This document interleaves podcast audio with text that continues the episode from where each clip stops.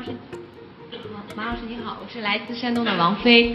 嗯，其实我们现在乡村教育其实面临很大的一个问题，就是嗯，人才啊，或是年轻的老师留不住，嗯，然后资源相对比较匮乏。但是现在互联网时代已经相对比较发达，您之前也说过，互联网将来会无处不在。所以我们想也想问问你在我们乡村教育当中，未来是不是互联网的这种学习方式也会嗯无处不在的乡村教育能够去帮助我们一些解决一些资源啊，或真正能够改变我们的乡村教育？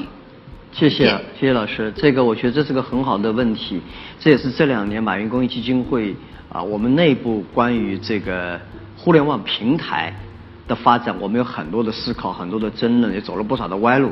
但我自己觉得，乡村教师必须要利用好互联网，乡村教育啊，这个我们也正在希望也在座的所有的老师以及前面几届的，我们一起努力打造一个良好的互联网平台，啊，因为。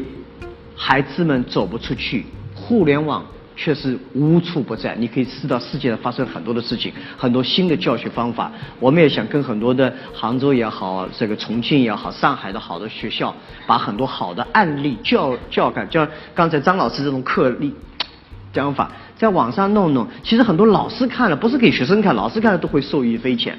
所以我觉得互联网到目前为止，至少可以作为一个很好的分享的平台。呃，我们正在努力。我觉得乡村教育是离不开，离不开互联网。好，最后一个问题，时间我知道大家肚子饿了。这边，哎，班长是吧？